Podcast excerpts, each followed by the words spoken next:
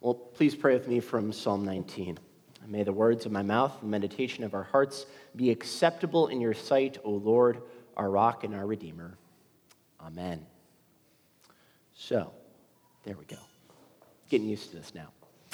Uh, have you ever had any mixed emotions before? Obviously. We've, it's probably happened a time or two in our lives.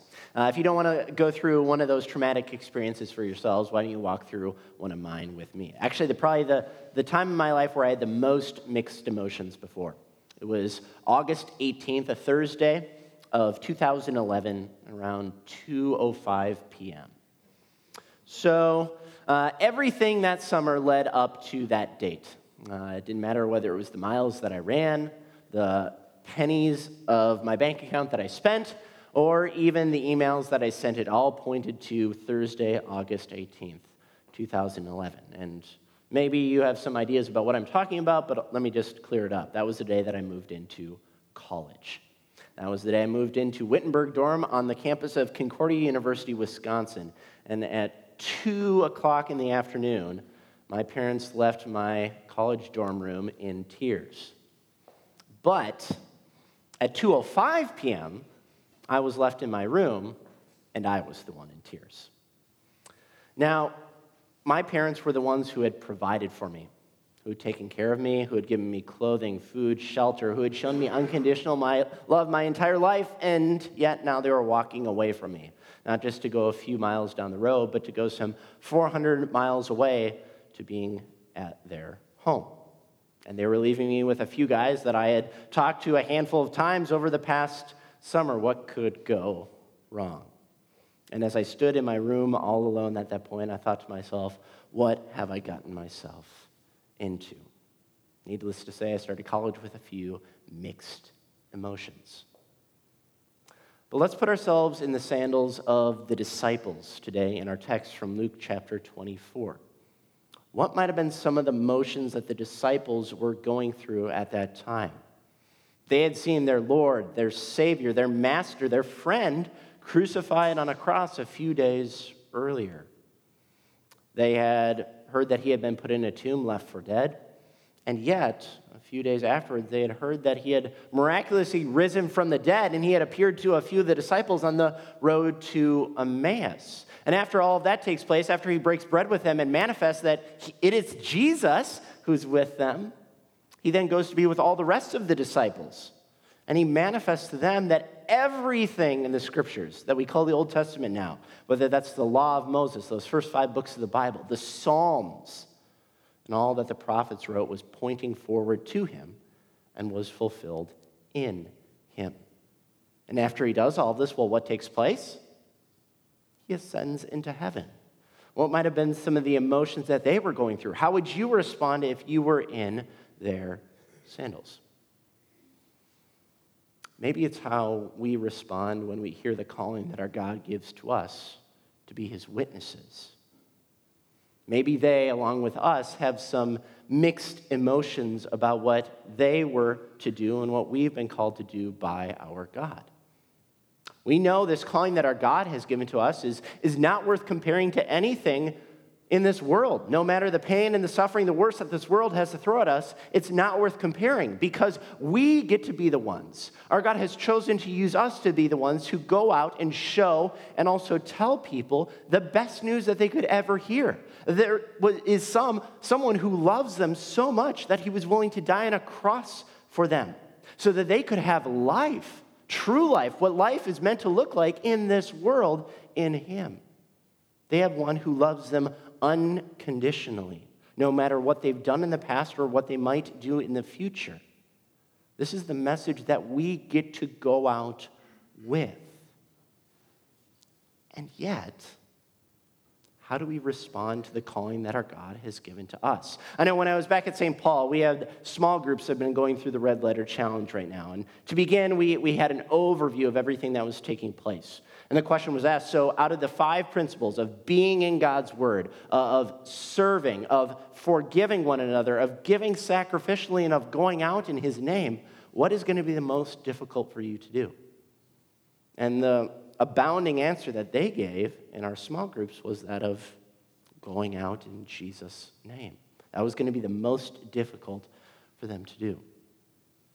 The question is why? Why is it so difficult for us to go out in Jesus' name and to show people his love and grace that he has shown to us? But I don't think we have to think very hard. I think we know the, the answer to why it's so difficult. It's that sometimes we're just captivated with fear. We're scared of a few different things possibly taking place. Number one, we're scared of, well, maybe, just maybe, based on the words that we speak or the actions that we show someone, we might push them further away from Jesus Christ than they were before. Sometimes we're scared about the potential reactions that they'll have based on those words and actions. And that completely stops us, even before we do anything or say anything, from doing that because of how they potentially might react to our words and actions. Or sometimes I think some, we set ourselves up for failure. And this is going to be a, a little bit more difficult, but for those of you who are older, maybe you've done this before. Maybe you walked up to somebody's door and rap tap tapped on it and asked the question when somebody opened the door if you died tonight, would you go to heaven? So it was a big thing back in the 60s, 70s, and 80s. It's called uh, the Kennedy Evangelism Explosion. And if we're being honest with ourselves, this was a, a fair tool to use back in the day But today? Does it really work in our culture or our context? I mean, who knocks on a door of a stranger and what stranger opens a door to that person? I mean, we, can, we have our phones, we can look. Oh, I don't know that person. I'm not opening the door. But let's say they do open the door and we ask that question. How many people do we know that would respond, Well, you say there's a heaven, I say that there's not. You have your truth and I have mine. Let's take it one step further. Let's say that they actually respond to the question that we ask. Does that then begin a conversation? Or is there a monologue of things that we're supposed to say next? But let's hop back over to how the disciples chose to respond to Jesus ascending into heaven. And what we hear in Luke's account today is that it's a little bit different from any of the other gospel accounts that we have of what happens with the disciples after the resurrection of Jesus. In Matthew's gospel, we hear about how the disciples also went up on this mountain, and they worshiped Jesus, but then we have this odd phrase that some of them doubted. In Luke's or in Mark's account, uh, we hear about how the women go to the tomb. They see that Jesus is in there, and they're captivated by fear and astonishment, and they go out not telling anyone of what they have seen. And that's the end of the story in Mark's gospel. In John's gospel, we hear that the disciples gathered together on that first day of the week in the evening uh, in a room, but it's not unlocked, but rather locked for fear of the Jews. And even if we look at the book of Acts, Luke's second account of all that takes place then after Jesus' ascension into heaven, uh, we hear how the disciples, after Jesus ascends into heaven, kind of just stand there looking up into heaven. And two men come up behind them and say, Men of Galilee, why do you stand looking into heaven? For this Jesus who has ascended into heaven is going to descend in the same way. Again, the disciples look a little bit idle in the book of Acts. Yet here in Luke's account, we hear that the disciples do three things after Jesus ascends into heaven. First, they worship Jesus. Second, they return to their homes with great joy. And third and finally, they bless God in the temple continually. I think this can explain to us a little bit about what our God has called us to do. So, first, uh, they worship Jesus. And let's just stop and think how incredible a thing this is that the disciples actually do this. The disciples, after Jesus, their leader and Savior, do not squabble. Do not try and figure out who's going to be the next leader, something that they talked about when Jesus was still with them. Who is the greatest among them? But that's not what they do. But rather, they finally see Jesus for who he is now after his death on the cross and resurrection from the grave. Because now they're able to see Jesus for who he is, not only as the Son of Man, as he proclaimed himself to be time and time again, but also the Son of God, the very Christ, the Messiah, the one who is promised of old. They cannot help but worshiping him. He's the one who's come not just to bring in the lost sheep of the house of Israel, but especially in Luke's gospel, Jesus is the one who brings in those who are strangers, those who are outcasts, those who are aliens, so that they may receive his redemptive life and the forgiveness of their sins as well. And so they worship Jesus. But they can't just stay on that mount, on that hill, and create a, their, a city for themselves there. No, they have to take that light that they've been shown and reflect that to the world, to the, in the places where they go. They have to take the life that they've been given and share that with those who are around them. And they do this all with great joy. But joy not as a feeling or an emotion that they have, because if joy is only a, a, feeling or an emotion, they would not have joy at this point because their Lord and Savior has just ascended and left them. That's not something to be happy about. But the reason why they have joy is because it's a gift that has been given to them by God because it's tied to the work of God's Son, Jesus Christ, which is completed his death on the cross and his resurrection from the grave. And because that has taken place, they go about their work with joy. They're able to tell all people of this completed work that is for them. And they go about that back where God has placed them, back in Jerusalem. They, can, they have the opportunity to continue what Jesus has started among them. And so they go back to the temple and they continue to bless God. They continue to practice their piety wherever they go, living according to the law that Moses had given to their forefathers.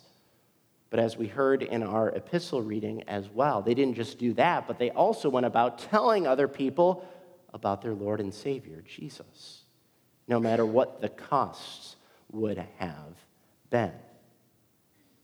And this is where now, as we think about it, uh, where the rubber begins to hit the road for us. Because before the good news, the gospel message made it to Judea, to Samaria, and to the ends of the earth, it first began back in Jerusalem, where God had called those disciples to be. And the same is true for us today as well.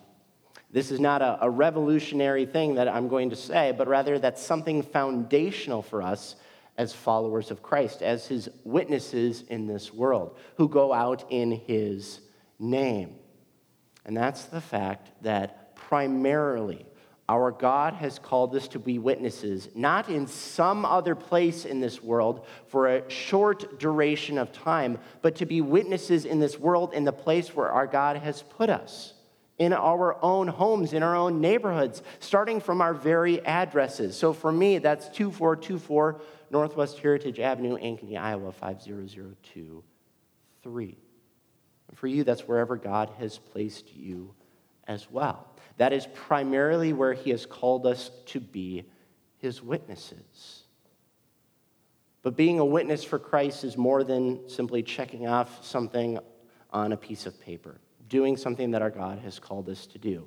It's more than simply reading a monologue that we've been handed by somebody on our evangelism committee.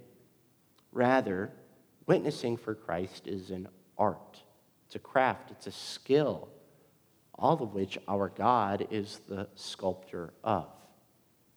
It's something that we practice day in and day out that our God is the coach of something that we rehearse every single time that we gather together as the body of Christ, that our God is the conductor of. And the incredible thing is that our God gives us an example of all that He has called us to do. When we gather together as the body of Christ, He gives us the words that we are to speak when we go back out into this world to be His witnesses. He gives us the words, I forgive you. And we get to practice them when we're together here as the body of Christ, so that it's something that's almost second nature for us when we go out into this world. He also shows us time and time again when we gather together the lengths that he has gone to, not just for a small group in this world, but for all of humanity, so that we would have an example that we may follow when we're out in this world and looking to share Christ with our neighbor. This here is something that I like to call the neighboring square. And it comes from the book called The Art of Neighboring.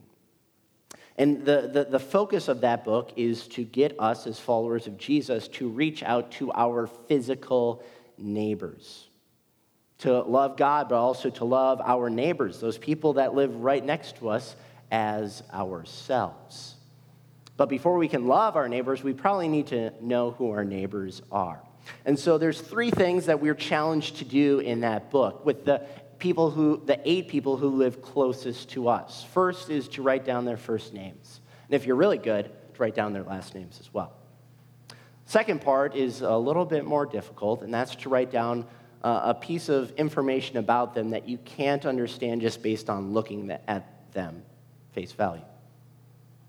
And then, third and finally, you are to write down something about their faith walk with Jesus. Are they walking with Jesus? Are they rejecting Jesus? Do you know anything about it? Are they someone that you want to emulate in your faith walk as well? And I know when I went through this uh, for myself, uh, it was a little bit convicting. Show me that I don't know my neighbors as well as I thought I did. But the incredible thing is that our God is the one who goes with us through all of this. And our God is the one who works through the relationships that He's placed us in, in our communities, in order to share His Son Jesus with them. But at this point, you're probably thinking, but God doesn't need us to be in relationship with other people. We even have the, the backing of Scripture for this. We can go to places like Acts chapter 8 and see that, that the Spirit of God led the Apostle Philip to this Ethiopian eunuch who was trying to understand what was in the scroll of Isaiah and was having a hard time. And Philip was able to explain to them that it was not speaking about Isaiah the prophet, but rather about the Christ who had come, and how God was able to work through Philip in order to share that message of Christ with that Ethiopian eunuch. And even afterwards, he was then baptized. Then we hear that Philip was taken by the Spirit away to Azotus. There was no relationship there between those two. And there's many other accounts in Scripture where God is able to work through people who don't have relationships with one another in order to share the good news of Christ with them. But if that's what our God is able to do with those who are not in relationship with one another, what might our God be able to do with us or through us who are in relationships with our neighbors? What might God be able to accomplish through us? Still, maybe have some mixed emotions about going out in the name of Christ. Maybe still sound a little bit daunting of a task or a calling that our God has given to us. Well, the good news for us today is that we do not go about this witnessing alone. First and foremost, we go about witnessing in the name of Christ with the Spirit of our God, who was promised to the disciples some two millennia ago in verse 40, 49 of our text. He is the one who is the promise of the Father. He is the one who's going to clothe them with power from on high. And He is going to be the one who goes with them wherever they go and who leads and guides them to share Jesus Christ with others. And the good news is that the Spirit of our God goes with us. He was given to us in our baptisms. The Spirit of our God has taken up residence inside of us, and He goes with us wherever we go. We are never alone. And our God has made the promise, Hebrews 13 5, that He will never leave us nor forsake us. And unlike us, when we make promises and sometimes fail to keep them, our God always makes good on His promises. But not only do we go with the Spirit of our God, we also go with the family of God, our brothers and sisters in Christ who are here with us today. And that's what we see the disciples doing in Luke and especially then in the book of Acts as well. They gather together time and time again. They live life in community. They do not scatter away from one another when persecution comes. Rather, we hear, as Paul says in Romans 12, verse 15, they rejoice with those who rejoice, they weep with those who weep. They have one another's back. And that's the same for us here today, right? We care about and we support each of one of us who are gathered here today, right? We're looking to be uh, someone to lean on that we can provide for them in this community, right? Because that's what we are. We're not just a building, rather, we're the body of Christ. We're the community of our God. But we're not just some new fad that's, that's risen up in the past few years. Rather, as Paul talks about in Ephesians chapter 2, we're part of something greater than ourselves. And so, third and finally, we don't just go with the Spirit of our God or the family of our God who's gathered with us here today, but we go with all those who have gone before us in the faith as well. We are a part of, as Paul says, the household of God. And we're built on the foundation of the apostles, those eyewitnesses who gave an account of what Jesus Christ said and what he did, and the prophets who pointed forward to him. That's what we are a part of. We're not just gathered together with people who uh, are maybe in other places around us here in Des Moines, and not just people around us who are Christians in our world today, but we go with those who have gone before us in the faith. We're a part of something greater than ourselves, something that this world might be looking for, but they don't know about. So this week, as I was putting this sermon together, came to the conclusion here and was honestly struggling. How, I, how do I tie all of these different ideas together? These mixed emotions that we might have about witnessing, but also the, the reassurance that we have as those who have the Spirit of our God, the family of our God, all those who have gone before us in the faith. How do I tie all this together? And I was struggling with it. And then I read uh, the Red Letter Challenge for yesterday, day 35. And Pastor Zach, I think, summarized it pretty well. And he said, when you go beyond the levels of your comfort, you experience parts of God you would otherwise miss.